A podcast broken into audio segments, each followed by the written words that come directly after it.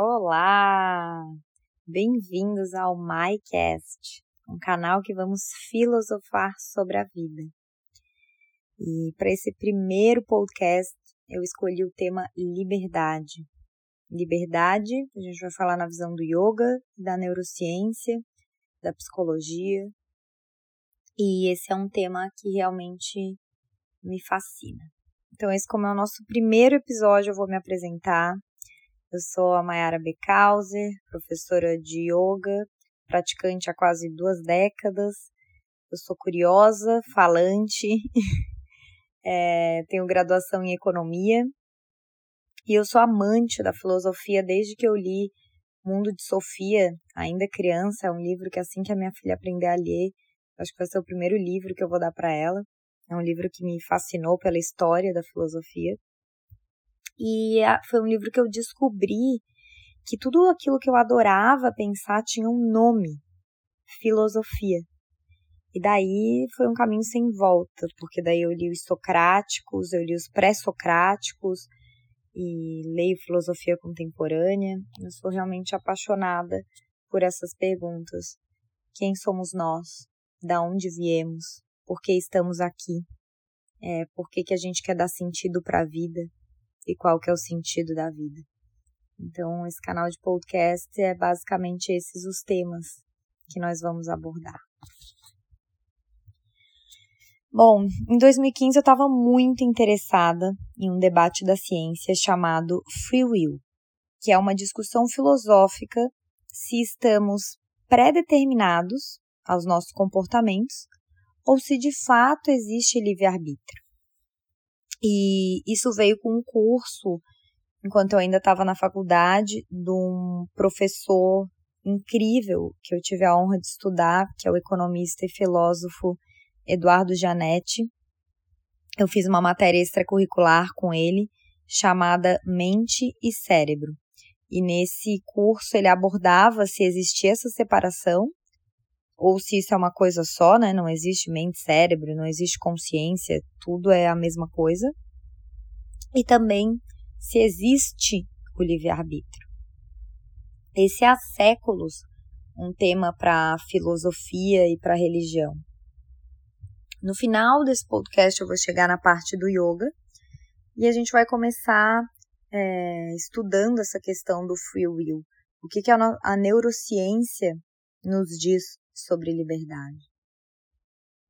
Existe um grupo de cientistas que afirma que o livre-arbítrio é uma ilusão. E eles afirmam isso a partir de testes que monitoram o cérebro em tempo real. Então, tem esses experimentos, eles vêm sendo realizados já há alguns anos. Eles conseguiram mapear a existência da atividade cerebral antes que a pessoa tivesse consciência do que, que ela iria fazer. Ou seja, é como se o cérebro ele já soubesse o que, que seria feito, mas a pessoa ainda não. Então essa visão, eu falo que é, é como se a gente fosse um computador de carne e a nossa consciência é a tela do monitor.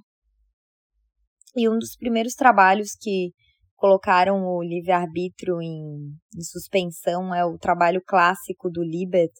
Ele foi feito em 2008 e esse psicólogo Benjamin Libet ele fez um experimento que é considerado clássico, que ele mostra que uma região do cérebro envolvida em coordenar a atividade motora apresentava atividade elétrica uma fração de segundo antes dos voluntários tomarem uma decisão que no caso era apertar um botão.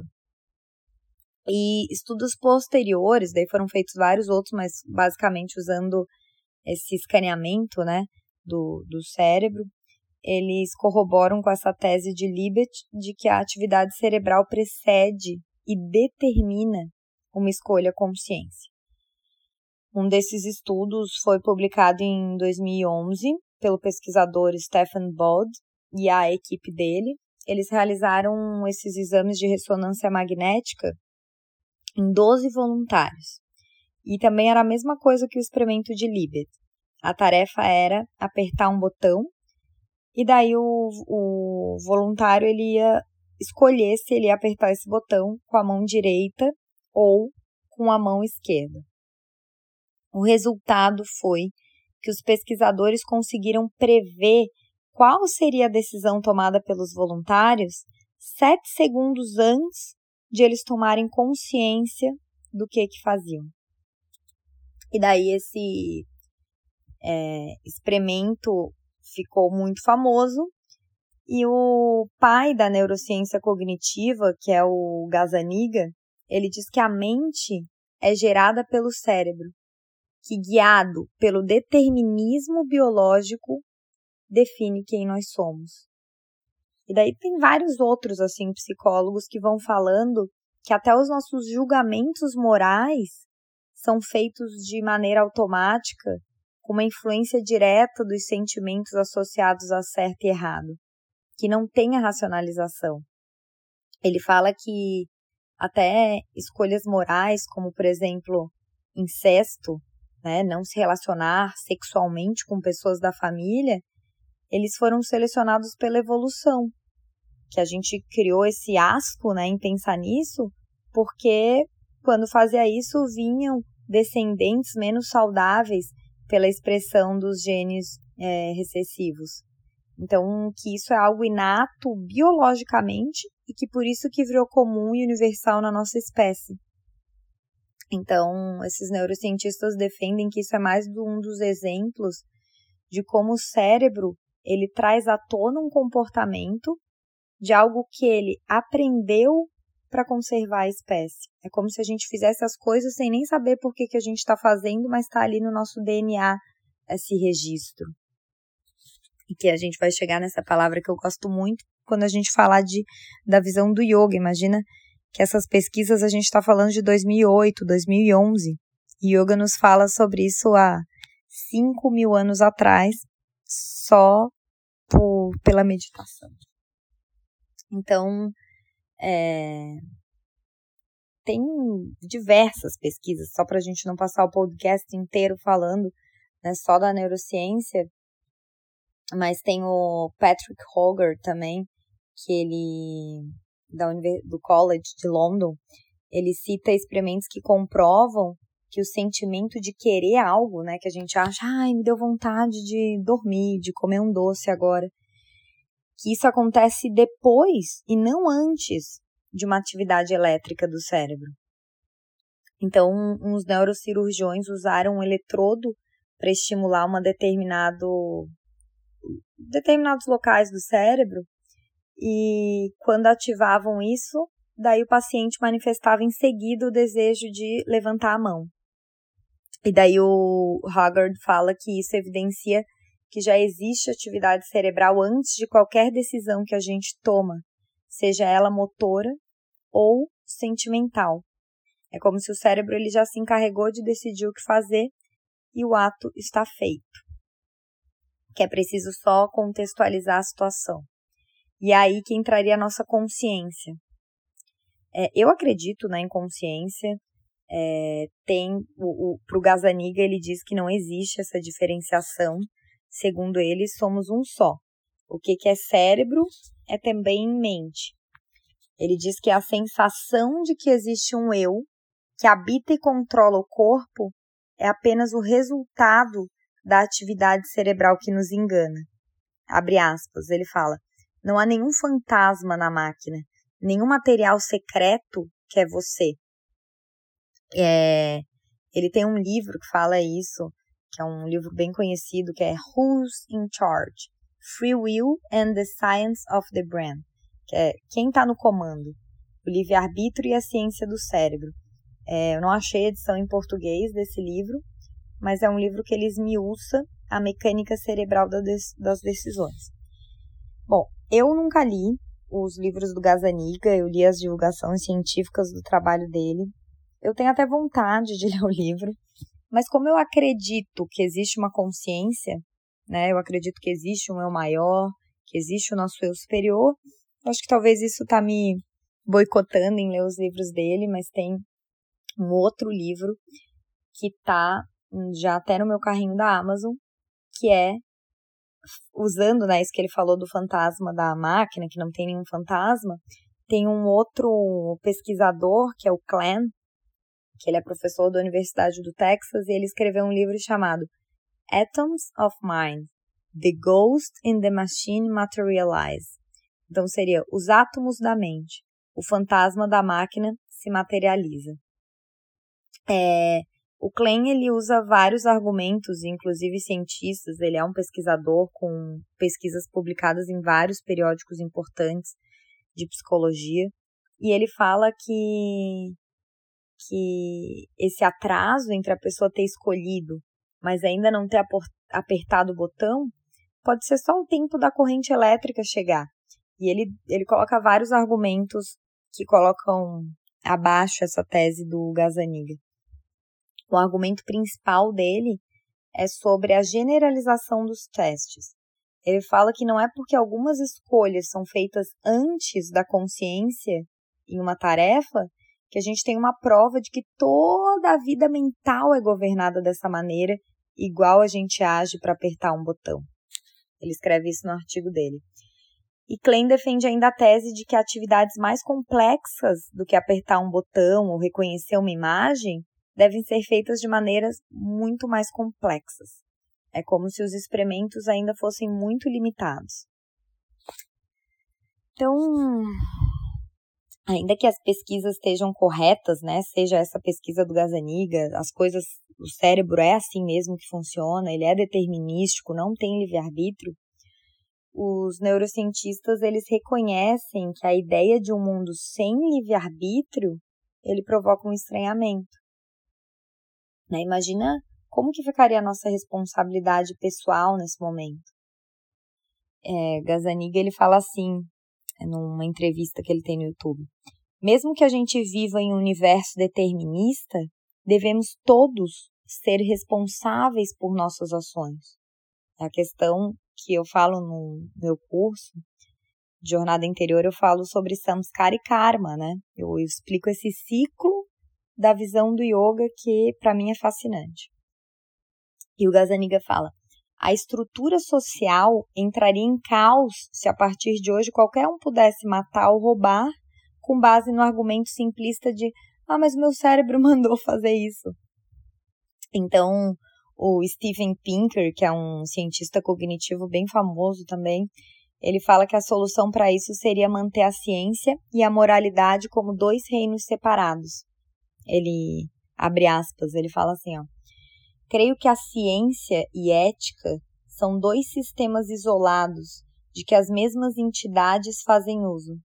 Assim como poker e bridge são dois jogos diferentes que usam o mesmo baralho. Ele fala isso no livro que é muito legal, que é como a mente funciona. Posso deixar todas essas dicas de livros escritas aqui embaixo do podcast. Vou aprender, né, como fazer isso. Mas vamos lá. Quando eu falei aqui que eu comecei a me interessar nisso, né, na faculdade de economia, na faculdade de economia, é, eu também estudei uma matéria chamada economia comportamental, que diz que é, até os os agentes econômicos escolhendo se vai poupar para aposentadoria ou se você vai aplicar numa ação que você acha que você está livre, você também está escolhendo é, com base em emoções e registros que já estão ali no seu cérebro, que já estão ali no seu corpo. Para essa área, a referência é o Daniel Kahneman, ele foi Nobel de Economista ele, ele tem um livro que é bem famoso, que é Think Fast and Slow. É o Pense Rápido e Devagar. Que ele defende que grande parte das nossas decisões são puramente emocionais, mesmo quando a gente acredita que a gente está realizando. Né? Por exemplo, não, estou fazendo aqui um investimento baseado em dados. Na verdade, a gente está agindo pelas emoções. E isso explica por que, que as pessoas criam empatia por um político apenas pela sua fisionomia ou por que professores tendem a dar melhores notas a alunos que já se destacam. E Kahneman, ele ainda discorre sobre a substituição do problema. Isso é muito interessante. é um mecanismo pela qual a gente cria opiniões intuitivas sobre assuntos complexos. Então, por exemplo, é assim: quando alguém te pergunta quanto você doaria para salvar uma espécie ameaçada? A pergunta que você responde, na verdade, né, o que, que você está perguntando para você é quão emotivo eu fico quando eu penso em golfinhos ameaçados. Então, para mostrar né, essa questão das nossas emoções, ele, ele faz dois testes. É assim, que a tendência é que você responda as perguntas motivado sempre pela, pelos estereótipos e você deixa a racionalidade pura de lado.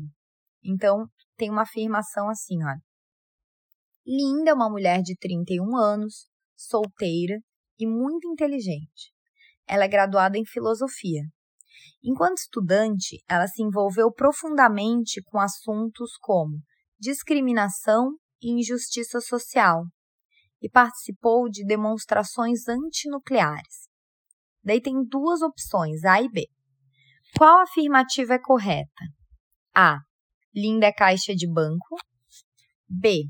Linda é uma caixa de banco e participa ativamente do movimento feminista. Então, assim, a racionalidade pura, o que, que te diz, né? Que tu vai incluir outro conjunto ali, que é o E, que ela é feminista. Mas como falou ali, ó, que ela, ela se envolveu profundamente com assuntos como discriminação social e injustiça, 90% dos participantes colocaram a opção B, que a Linda ela era caixa de banco e feminista. Mas, se a gente for pensar matematicamente, a probabilidade de que a Linda seja uma caixa feminista é muito menor do que ela ser só uma caixa de banco, né? Falando em probabilidade. Então, aqui ele mostra esse conflito entre a intuição de representatividade e a lógica de probabilidade. Pela lógica, a Linda seria só é, uma caixa de, de banco. Então, nós vimos essa área da ciência, é, a psicologia, os estudos. E antes de eu entrar de fato na teoria do yoga, a gente também pode ver liberdade e livre-arbítrio pelo âmbito da religião. Eu vou usar o cristianismo rapidamente, porque foi a base da minha formação religiosa. A minha família é católica e eu estudei em escola católica a minha vida inteira. Então, é, a gente pode usar o exemplo de Santo Agostinho, que falava que a origem de todo mal era o livre-arbítrio. Então o mal ele só existia porque as pessoas, no caso ele falava, né, os ateus, é, os ateus escolhiam fazer as ações que não eram baseadas na palavra de Deus. E daí tem um diálogo famoso com o filósofo Epicuro, que considerava a existência de um Deus todo-poderoso, criador, totalmente bom e onisciente, incompatível com a existência óbvia de mal no mundo. E daí é essa incompatibilidade que Agostinho resolve e eles ficam debatendo num diálogo. E a resposta de Agostinho, ela é a resposta mais popular da religião. É o argumento do mal né? Que na verdade ele está falando apenas desse, vamos dizer, o mal moral, que seriam as ações humanas como roubo, homicídio, violência, mas não fala nada sobre mal natural, terremotos, furacões, secas, cheias, doenças, vírus, pandemias. É, Para Agostinho, o livre-arbítrio é a origem do mal, é um fardo incômodo que só pode ser alijado por sujeição à vontade divina, expressa nas regras reveladas e respectiva interpretação por quem representa o bem na terra. Isto é, eu estou lendo aqui o, o texto do, do Agostinho. A ignorância de Deus e da vontade divina resultam necessariamente no mal, devido ao pecado original, e essa parte aqui, eu vejo, né, eu adoro fazer os links, mas é uma variante da doutrina socrática de que a origem, a raiz de todo mal é a ignorância, e ele fala aqui também. E daí aqui a gente já entra no yoga, é, porque aqui a gente pode fazer esse paralelo com o yoga, uma vez que Shiva, que é o criador mitológico do yoga, ele é o arquétipo do homem sábio, calmo, da mente clara, do yoga ideal. Numa das suas imagens mais famosas, que é Shiva Nataraja, ele dança numa roda de fogo, pisoteando a Vidya. Vidya, conhecimento, e A é não, né? Negação. Então a Vidya é o não conhecimento, é a ignorância.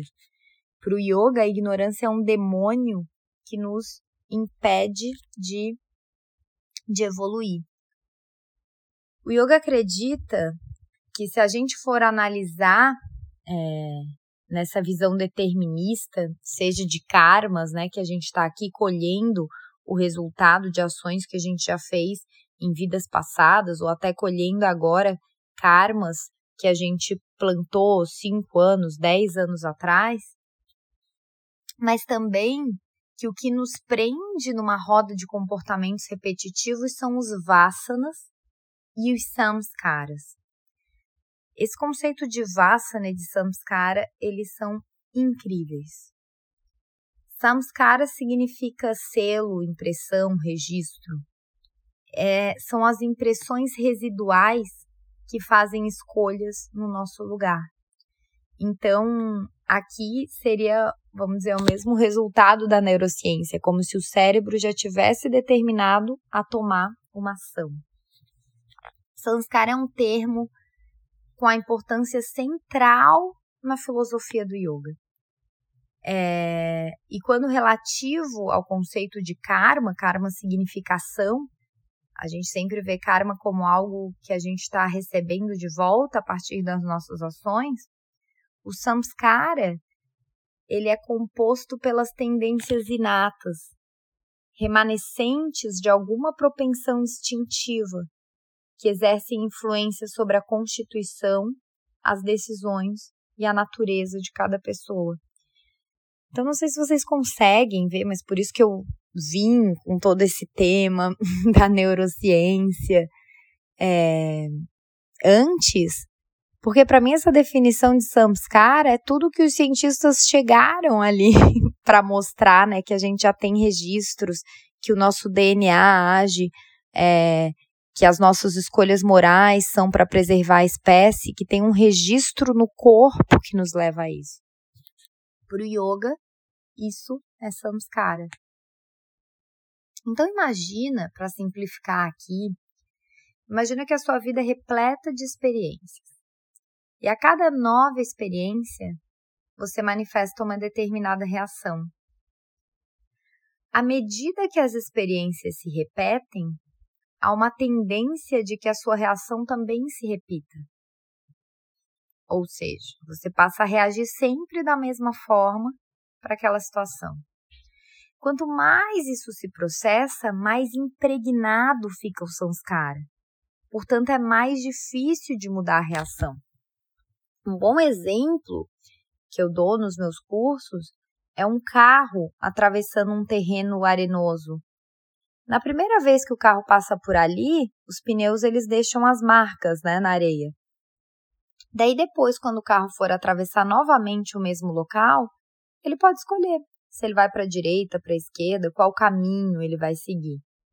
Mas existe uma tendência de escolher a mesma rota, de você passar por onde você já vê as marcas na areia.